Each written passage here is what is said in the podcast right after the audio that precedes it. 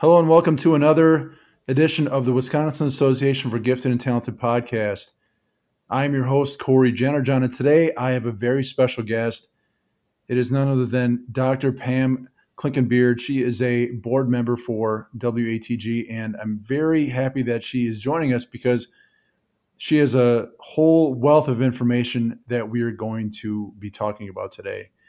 Uh, but first, I just want to bring her on and let her introduce herself. So, Pam, uh, take it away. Uh, tell us a little bit about yourself. Okay, thanks, Cory. Um, I'm happy to be here today. I recently retired from the University of Wisconsin Whitewater, where I was an education professor for uh, almost 25 years. Uh, focused on gifted and talented, but I also taught a lot of educational psychology courses. I've been active in the National Association for Gifted Children for more decades than I care to reveal. And um, what else? Oh, I'm doing some uh, international stuff now, like I'm the liaison to the European Council for High Ability. And there's also a World Council for uh, Gifted and Talented Children.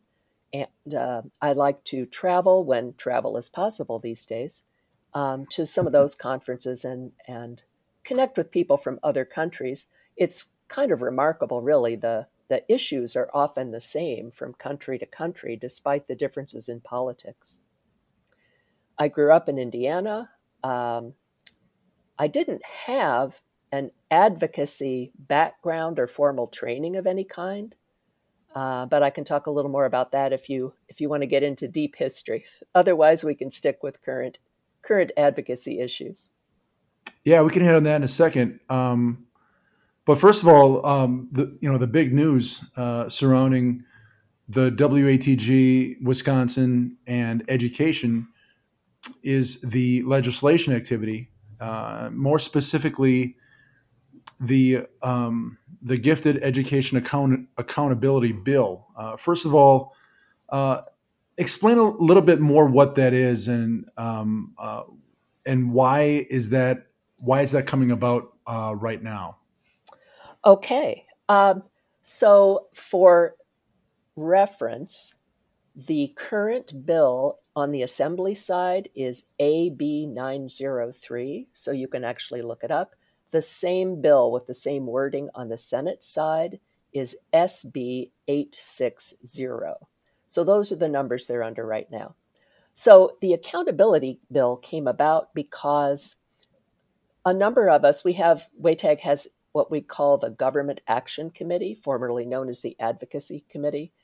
We're just sort of frustrated and hearing a lot of um, stories from people in districts where gifted education was just not happening. Kids are not being appropriately challenged um, we had someone who testified for the in writing for the Assembly Committee on Education who said that her daughter was basically being used in the classroom as a teacher's aide. Uh, she finished her work quickly and early, and so the teacher would ask her to help the other kids. Now, I think that's fine some of the time if the student wants to do that and if the student is more or less talented at doing it uh, but that should not be a replacement for appropriately challenging education. So um, we moved forward and contacted a couple of legislators uh, whom we knew were interested in gifted education, and one of them agreed to um, work with us to develop a bill and submit it. Uh, that would be Representative Petryk on the Assembly side and Senator Bernier on the Senate side. Okay. Uh, so when you talk about the the AB 903 bill um, and how it's just all about accountability uh, and just making making everybody aware. Um, what does that mean for the average school district or the average student uh, in Wisconsin? Right. Well, mostly what it is um, would be a long time ago, districts were required to report on what they did for gifted education. This was even before I came to Wisconsin. It's been mandated that we have gifted education, identification, and programming uh, since the mid 80s.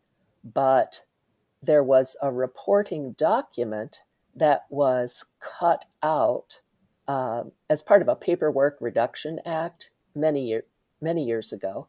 So districts that happen to be very interested in doing um, appropriate challenge for advanced learners go ahead and do it. And a lot of the districts that are overwhelmed or underfunded or uh, that's just not one of their priorities, it just doesn't happen because there's no reporting requirement.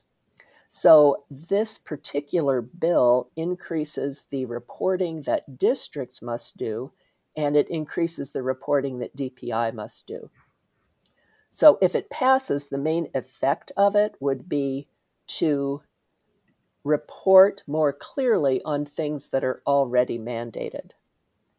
Okay. So, it's basically more or less just kind of keeping better tabs on on everybody surrounding gifted and talented education. Is, is that fair? Uh, yeah, I think so. Uh, of course, we'd love it if there was a funding attached to it, but in the current political climate, that's just not going to happen, at least in this legislative session.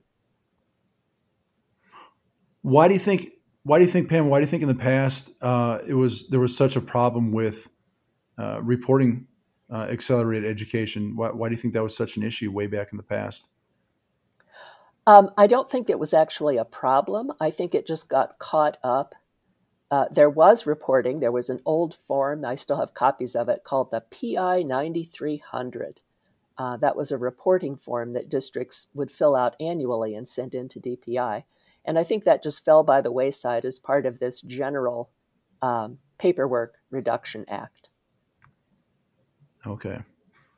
All right. So, what does this mean going forward for um, for the gifted and talented kids? Um, what should they expect uh, from this, would you say, in the next 5, 10, uh, 15 years, do you think? Well, right now we're focused so much on the short term. Um, so, just yesterday, this bill passed the Assembly Committee on Education. So, we expect that it will go to the full Assembly for a vote uh, at which time we'd be asking people to write their um, state representative asking that person to support it. Down the road, if it passes and if it goes through and if it's signed by the governor, um, I think it will result in more consistent practices where people understand that they really do need to challenge kids at an appropriate level. Um, another component of the bill that I think is really important is it requires reporting of student demographics. So, one of the issues we've seen is that some districts are decreasing or diminishing their um, advanced programming uh, because they see it as an equity issue. And we think that's a mistake, and this bill would be helpful in that districts would have to say, okay, who's getting advanced programming? What are their demographic characteristics? And how can we all look forward to a more inclusive uh, vision of gifted education? Okay. Yeah, I really like that. Uh, especially talking to Lalitha and some other board members. Um, there's definitely an inclusion aspect with gifted and talented education that needs to be uh, spotlighted, and I, I, think that aspect is uh, is really important and probably well overdue. Yeah, and it's a big part of the national conversation in gifted education. So, equity in the gifted is really like a serious and major topic. There have been whole conferences on it uh, over the past few years. So, how does this? So, how does this uh, compare contrast with, um, say, what the what you know New York City's decision to end gifted and talented education? So, if there's you know to play devil's advocate, you know, if there's a person that says, "Why should Wisconsin do something like this?" when New York City decided to end their gifted and talented education? What, you know, what would be the argument there? That's an interesting case. New York City gets uh, a lot of press.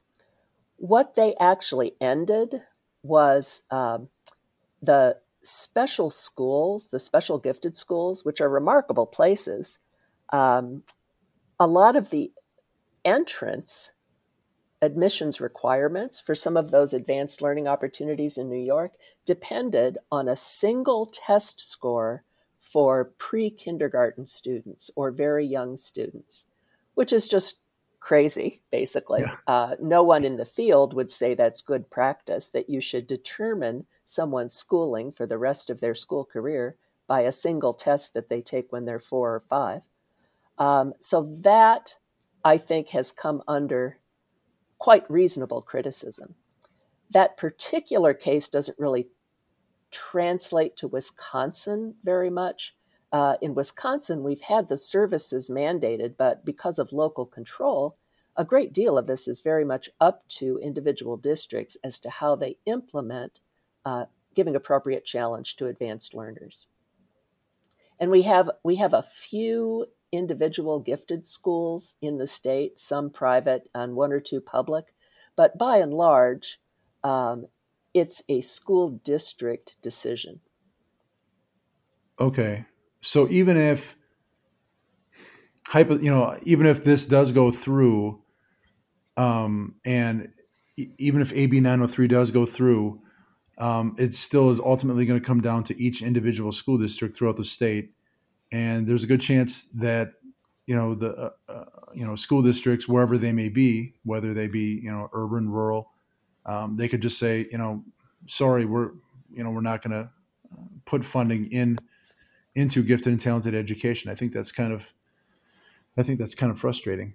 That is a risk, but the bill also contains audit provisions such that if it passes, DPI would need to randomly audit 10% of school districts. I believe we said every year in that bill. I believe that's what it says. Um, so the danger is that if you're not doing what is legally mandated for the district to do, um, the audit would turn that up. Okay. All right. Well, that, that would be a good thing. Um, another another thing, the WASB resolution, the Wisconsin Association of School Boards, they passed the Advanced Learning Resolution uh, at its January conference. How impactful and how important was that resolution uh, for the state of Wisconsin uh, in terms of education? I think it's really good uh, that they did that, and they. The process, in a nutshell, is that a single school board can propose a resolution that they would like the, the WASB Delegate Assembly to vote on in January. And that's what happened here. Um, the WASB Policy Committee looks at the proposed resolutions, rewords them a bit, um, moves forward the ones they think should be voted on. And the final version of the WASB resolution is really nice. It talks about it's an amendment of one that they did in 2019 that just said essentially, we think there ought to be more funding for gifted education, which of course WayTag agrees with. Um, three years later, the new resolution says a bit more about how or what that might look like. So there's more language about meeting unmet needs of uh, advanced learners and making sure that everyone uh, has an opportunity to reach their full potential, no matter what their background. Okay. So the implications for it or the impact of it, I, it's really a nice policy statement by WASB, and it gives some guidance to school, not school districts generally, but school boards specifically who might be interested in adopting or looking at their own district policies uh, to see if they're in line with that or if they want to be in line with that. Okay. So Pam, like when organiz- you know, when advocacy organizations like us or any other uh, education organization um, advocates for gifted education and talks about more funds to fund gifted and, gifted and talented education, and is met by a lot of roadblocks. What what are what are you know what are the top things that people say when uh, when when they say that you know you know we don't have money for gifted and talented education. I was just wondering what the what the reasonings are for for uh, for for having no money.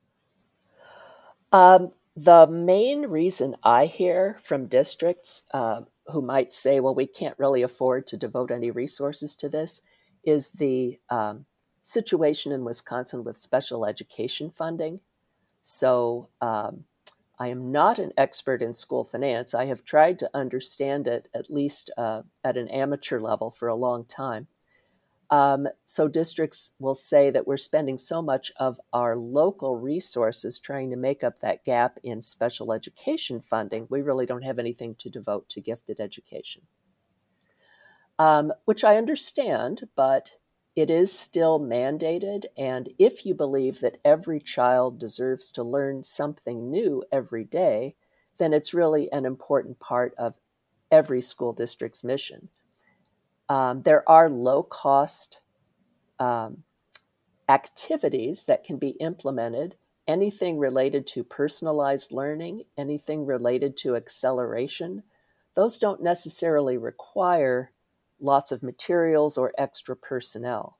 So we are definitely looking at uh, issues related to acceleration. And we don't have a specific gifted education model in Wisconsin, like at, this, at the DPI level, but what we have is advanced learners are included in RTI systems. So whether a district calls it RTI or multi-level services, uh, MLSS, MTSS, that type of model uh, is supposed to include advanced learners as well as students who have learning challenges. Okay, that's interesting. So what so what does all this mean uh, moving forward then, Pam? Uh, you mentioned uh, we have our eye in the short term, uh, but what's next uh, uh, legislation wise coming down the road? We're considering an acceleration bill, but right now we're really focused on on whether this bill passes. Um, if it does pass, I think we'll move forward with looking at do we have enough acceleration policy in the state? Um, and we hope to pursue better funding for gifted education in the next funding cycle. Uh, it's going to be a, a big lift, um, but obviously, you know, we have a little over $400,000 a year in Wisconsin compared to some of our neighboring state with states with multiple millions. So we're looking at improving the financial state of gifted education there are things that can be done aside from that. So, like what I said earlier, the low cost alternatives. Um, but we'll be partnering with other organizations to see what can be done to uh, to improve the comprehensiveness and the transparency of advanced learning for kids. Okay, that just blows my mind. You you know, when the first time I heard that four hundred thousand dollar figure like that, and compared and contrasted with other states that surround us, Iowa's number is pretty large, and there's other some other states that are pretty large. It just blows my mind only because of the fact that you know Wisconsin has such a strong tradition of education, and you'd think that they'd want to spend more resources, more money, and have a higher prioritization of uh, gifted and talented. But it's it's kind of surprising that it's not like that way. Is, do you feel the same way, Pam, or well, yeah, at one time, Wisconsin was a national leader in gifted education, but this is very long time ago. This was in the 70s. Um, University of Wisconsin Madison had several people who were nationally and internationally known in gifted education. Um, and over the years, as people retired and left, those positions were not replaced with people who specialized in that area. Um, so that might be part of the reason. Um, I should point out of the states, only about half of the states fund gifted education, at least as a separate item in their state budgets. Uh, we are at the bottom of the states that do actually fund. So we're somewhere right in the middle in terms of financial resources devoted to gifted education. Um, we did get the grant fund. The, these are for the DPI grants, the 400 plus thousand dollars. Uh, we were at 237,000 in the previous cycle, and um, Senator Bernier helped double that money. So the small grants that come from DPI, uh, that money has at least doubled. But that's all there is labeled as gifted education money in Wisconsin. I wonder if there's ever going to be, uh, if you know, especially when it comes to the local school district level, Pam, I wonder if you know school districts, you know, gifted and talented programs are going to have to come up with you know funding of their own. You know, if they want to make sure that they have a viable gifted and talented program, I, I wonder if they're going to have to do some sort of funding. Like, uh, will we see I don't know, hypothetically, a fruit sale or a pizza sale to fund gifted and talented education. Is that out of the realm of possibility? Boy, I hope we don't have to do that. Yeah. it, it really should be a core component of a school district's mission and vision to challenge everyone, not just students who are having trouble, but students who finish early or who are working several uh, years ahead of their of their classroom peers. It personalized education would be ideal, but in some cases, I think that does take uh, additional resources. So, you know, bake sales and fruit sales and things, uh, I have nothing against them, but I don't think that should be the dominant way of funding challenging education. No, I agree, I agree 100%. Well, um, Pam, I agree. And I thank you for all the work that you've done on this. Um, you and all of the members of the WATEG Government Action Committee have done excellent work uh, with throughout this whole process and seeing it through. And like you said, there's still there's still you know more work to do. So uh, really appreciate you you know sitting down, chatting, and just kind of giving us a a quick overview, a lay of the land of of where we are and where we could potentially be. Uh, but but if I'm you know if I'm a gifted and talented kid in this you know in the state of Wisconsin, I have to feel I have to feel somewhat happy, right? I mean, there's there's definitely you know there's definitely something to be happy about. I I would say, right? Yeah, even if this bill doesn't go through, it has definitely raised the visibility of gifted education in the state and in the state legislature. Um, I, because I hate to give up the chance to plug this, I want to remind everyone to find out who their state assembly person, their state representative is, and who their state senator is. And we have a lot of resources on the WATEG site. Um, you can go to the state legislature homepage and just enter your home address and see who your uh, particular representatives are. The reason to do that is it's not so much that we need to reach every single legislator. We need to have personal relationships with some educators who are most focused on moving education forward in the state. And it, it's amazing how how few contacts can actually make a difference. Some of the legislative staffers we've been working with will say, you know, if we get three calls on something, um, the representative will pay greater attention to it because not that many people contact their legislators. It's it's not that hard.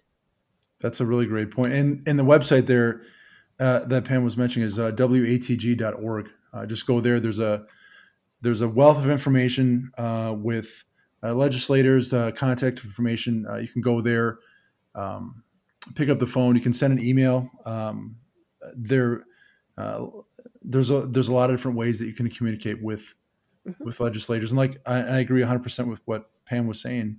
Um, they do want to be contacted. They do want to. They they want to. They want to know what uh, everyone is thinking. What everybody what everybody wants. Remember, they are your legislator uh, so the best way to do that is by contacting them and letting them know. So I think that's um, that's great advice. Okay, um, for uh, Dr. Pam Klinkenboard, Dr. Pam Clinkenbeard, I am Cory Jennerjohn. Thanks again for listening to the WATG podcast. Uh, Pam, once again, thanks a lot for uh, for hopping on and uh, and giving all of your information. And thanks a lot for Uh, all of your hard work through this entire process. And as we uh, continue to watch and see it through. Really, really much appreciated. Well, thank you, Cory, and thank you for doing these podcasts for WayTag. It's really a, a nice feature, I think, of the organization. Well, you're very welcome.